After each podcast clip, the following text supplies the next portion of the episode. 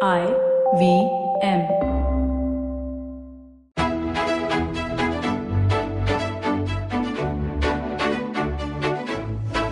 BQ Big Decisions, the Bloomberg Quint podcast that helps you make the right financial choices. Hello, you're listening to BQ Big Decisions, and I'm Alex Matthew.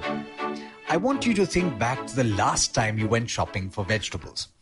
It's safe to say that as a buyer of vegetables, you fall into one of two categories. Either you know exactly which ones you were going to buy, that is, which ones are good and which ones are bad, or you had absolutely no idea. If you've never shopped for vegetables before, you'd likely fall into the second category. If you didn't know which ones to buy, you'd either have to ask someone for help or simply trust your instinct. Maybe go so far as to choose the ones that were the brightest or the most colorful. Now, substitute vegetables with equities. The Sabzi Mandi in this case becomes the stock market and vegetables become stocks. The same rules apply here too. In the case of equities, the ones offering you help are the mutual funds. They have trained individuals who pick and choose stocks for you and charge a fee to do so. But what if you had the option of buying a certain number of stocks without the headache, cost, and pressure of picking the right ones? So, taking the vegetable example further, what if a vegetable vendor kept a basket of assorted vegetables that were the most popular ready for you to buy? That basket in equities can be called an index. Joining me now to talk about how you can simply buy this basket and its pros and cons is Arvind Rao, certified financial planner and founder of Arvind Rao and Associates. Thanks so much for joining me, Arvind. My pleasure, Alex. Now, the main concept here of an index fund is to buy an index. What is this index that we're talking about? Uh, Alex, it's um, uh, very common that uh, people who know about equities or even those who don't know about equities uh, somehow seem to be knowing or even heard of uh, Sensex and Nifty. So you might end up walking across somebody at a party or at a common function and you'll always say people talking about Sensex and Nifty. So Sensex and Nifty is what we call it as an index uh, because whenever you have to evaluate anything, you need a benchmark. Yes. And index main job is to be the benchmark. So when it comes to equity markets, where there are around 2000 companies that are listed on various stock exchanges, you need something where you can evaluate the performance of a specific stock. So, in some situations where the Nifty and the Sensex go up by a percent or two, or on the on the flip side, if they fall by two percent, then people interchangeably use that to say that the market has fallen. Right? That's not Absolutely. necessarily the case. Yes, uh, because market uh, encompasses all the stocks, and the index comprises. Uh, let's be specific. Sensex is tracking only 30 stocks, Right. And uh, Nifty is essentially tracking only 50 stocks. That's why it's called the Nifty 50. Nifty 50. Absolutely. So, how do these stocks manage to get onto the Nifty 50 or the Sensex in this case? Uh, it is a factor of um, various multiples that come together, and the most common being the market capitalization. Okay, so of these we got to we got to talk about this market capitalization. Assume I have a company that is listed on the exchanges, and um, uh, there are hundred shares in this company, right? Hmm. Right. Um, each share is worth hundred rupees. Mm-hmm. So in this case, the market capitalization would be 10,000. Exactly. So it's basically the number of shares multiplied by the current value of the shares. That would be the market capitalization. So what you're saying is market capitalization is one of the determining factors that would help constitute an index. Right. Like like you said, uh, you will always want your uh, vegetable vendor to give you an assortment of the most popular vegetables, right? Sure. So these most popular vegetables are the one which are most widely consumed. Likewise, the shares with the highest market capitalization essentially are the ones which are most widely traded Right. and bought and sold by investors. Okay. And now, is it that this uh, index, let's talk about the Nifty, you have 50 stocks on the Nifty, are they all equal?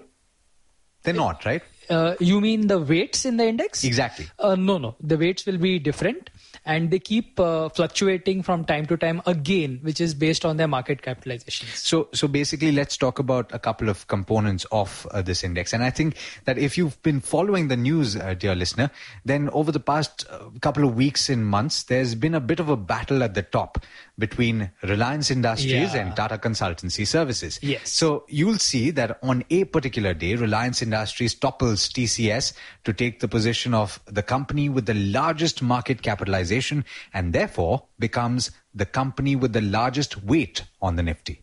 So that essentially talks about the fact that these weightages keep changing. Keep changing. Yeah. So if I were to talk about an index fund now, now that we've established what an index is, hmm. how do I describe an index fund? So an index fund is that mutual fund which strictly invests only in the shares of those companies that form that particular index. All right. So if we were to talk about the Nifty and an index fund that buys the Nifty, you're saying that if you buy an index fund in the Nifty, you're buying those 50 stocks. Right? Uh, and you also buy them in the weightages that they form uh, on the Nifty? Uh, the best part about investing in an index fund is that you are not bothered about how much is the weight of these stocks in the index. You just buy the index fund, and the fund manager is at the back end going to buy these stocks in that same weights as they are in the index. Blindly. Blindly, yeah. All right. So, in that sense, if the Nifty, for example, in a particular year uh, goes up by 15%, then essentially, if you've bought the index at the start of the year, your investment goes up by 15%. Yes. Okay. So, but then there are other funds available. And, and when people talk about investing in mutual funds, uh, really, and, and going back, back to the example that we had, hmm. mutual funds essentially say that we will beat the market. Right. Right. And when they say they will beat the market, they say that they're going to beat the benchmark indices. Yes. That is the Nifty and the Sensex. Yes. So, and how they, how do they do this? And, and these are essentially active funds, right? let's broad base the distinction between an index fund and non-index funds. Um, index funds are uh, more commonly known as the passive funds, Right. where uh, since we discussed at length now how they are actually configured, uh, you will notice that uh, the fund manager or even the investor in the fund is really not uh, picking their brains to uh, pick out which are the best stocks. They're simply mirroring the index, Right.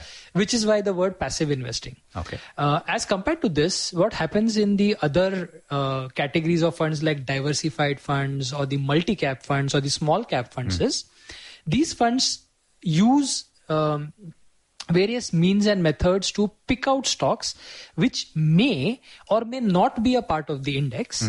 And uh, are the fund managers believe that uh, these will be outperforming the index. Okay. so it's a lot of active management there, wherein they will be entering and exiting these positions uh, depending upon how they are performing. So, so essentially that depends on the expertise of the fund manager in Yes. picking stocks. Yes. And that's why you have uh, a slight bit of difficulty in certain cases when you're trying to decide which fund manager to go to, which fund to buy, which mutual fund to go to. Which sector to get into? Right. Yes, yes. So, yes. so that's that's one of the issues. Let's okay. So that's the broad difference between an active fund and a passive fund. One is managed on a day-to-day basis. The other merely mirrors the index. Yes. Okay. So let's talk about the pros and cons of investing in an index fund. Why would you say that a fresh investor should ideally consider just to cut their teeth, maybe uh, invest in an index fund? Uh, so, Alex, this is very interesting. Like um, uh, most times, we assume that investors are looking to beat the market, as you mentioned. But in my experience, I have come across umpteen number of times people who say that. Uh, look, whatever you do, uh, what I'm actually interested is that I should be getting returns which are, if nothing else, equal to the Sensex or the Nifty. Yes. Uh, well, if that's so simple, then the point is, why should you break one's uh, break anybody's head to get into these active funds? You simply get into index funds. So all our listeners who say that I am really not bothered to beat the market. Uh, you remember back in school, the average was that as long as I get a 60% and I get a first class, that's enough. I really don't want to be the topper. So likewise, if I'm just wanting to mirror the Sensex or the Nifty returns, index fund is where I should be going. Hmm. So the biggest pro of getting into an index fund is that there is absolutely no tension. Hmm. You are not bothered about multi caps, mid caps, sectors, automobile, IT. Just select the index fund, and you can be sure that you will be gaining what the index gains, or you will be losing what the index is losing. And Arvind, when we talk about equities, broadly the advice that certified financial planners like yourself give uh, is to invest for more than five years, right? Right. And okay, so in that sense, if you look at the last five years and if you talk about the Nifty, the cumulative return that it has given is approximately 50%, which amounts to an annual gain of about 12%. So that's a decent investment. Right. Right. Right, so while we're talking about these index funds, they give you returns uh, that you would normally associate with the Nifty and Sensex. That's essentially what they are. Those are the headline numbers. What are the other advantages associated with index funds? Uh, the other thing that I can think of here is uh, that these funds are also easy on the investors' pockets because, um, like we mentioned, that there is really no uh, stock picking that happens here. Uh, because of which the um mutual fund doesn't really need the expertise of a fund manager here, uh, which means uh, no uh, big brains, uh, less costs, and these lesser costs are translated back to the fund. Right. So index funds are amongst uh, that rare category of funds where the expense ratios are the are really low for an equity fund. Arvind, what are we talking about when we say expense ratios?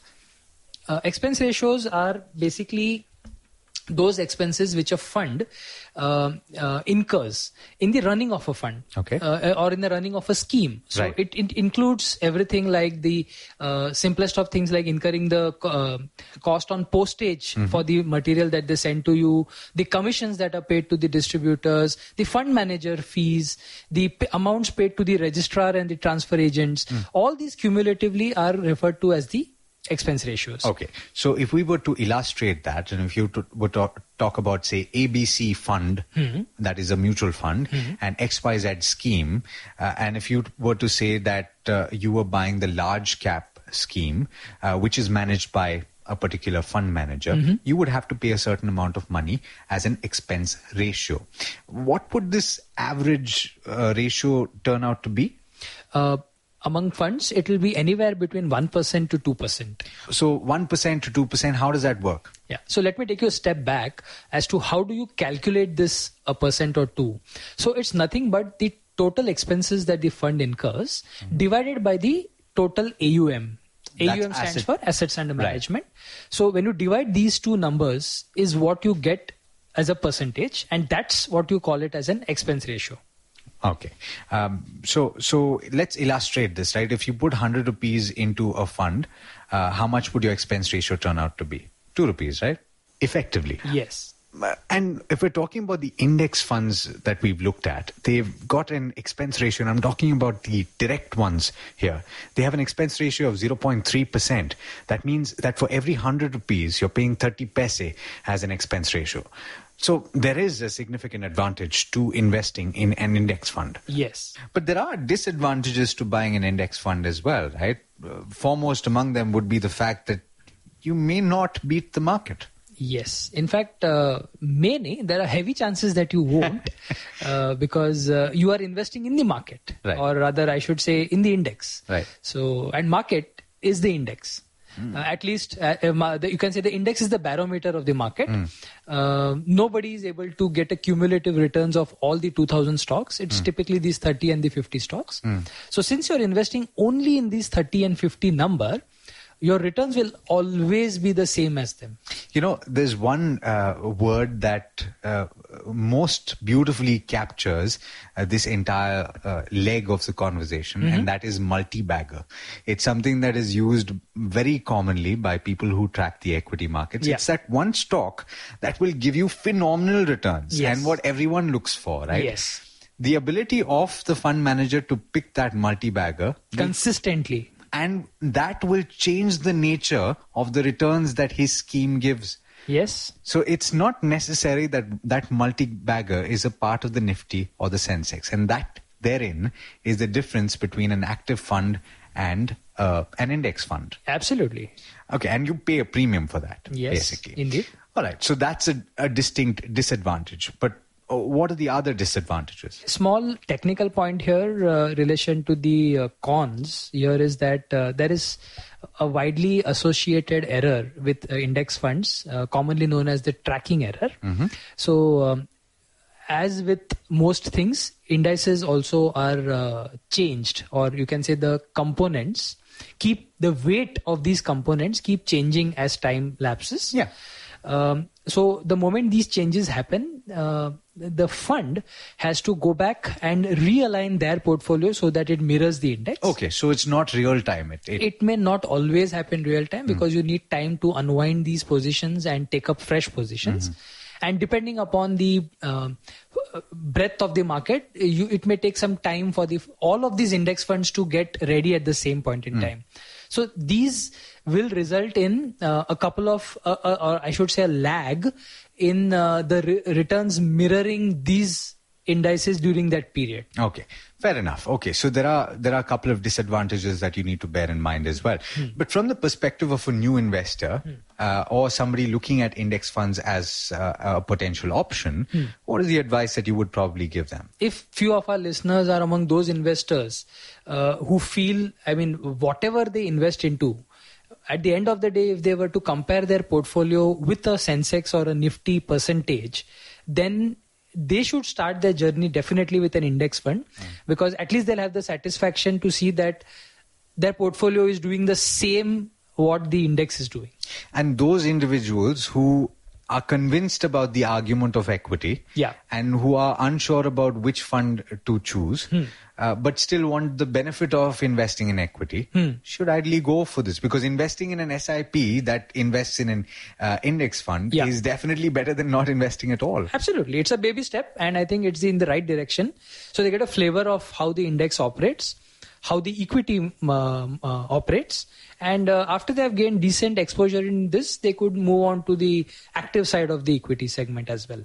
Fantastic. All right. So we've talked about uh, all the benefits and uh, some of the disadvantages to choosing an index fund, but broadly, uh, we've captured the flavor of index funds and why you should consider investing in them if you're a new investor. All right. So that was a lovely conversation. Thank you so much, Arvind, for helping our listeners out with index funds and how to use them. Thanks for having me here, Alex. It's a pleasure. And to you, dear listener, thank you so much for tuning in to this edition of BQ Big Decisions. There's a lot more coming up in the space of personal finance. Look for a BQ Big Decisions episode every weekend. Thanks so much for listening. This is Alex Matthews signing off. If you enjoyed Big Decisions, check out some other podcasts on the IVM Podcast Network. You can check out Paisa Vaisa, hosted by Anupam Gupta, Advertising is Dead, hosted by Varun Duggirala, the Ronnie Screwvala podcast, hosted by Ronnie Screwvala, or Cyrus Says, hosted by Cyrus Broacha. These shows are available on the IVM Podcast website, app, or wherever you get your podcast from. Every week comes a show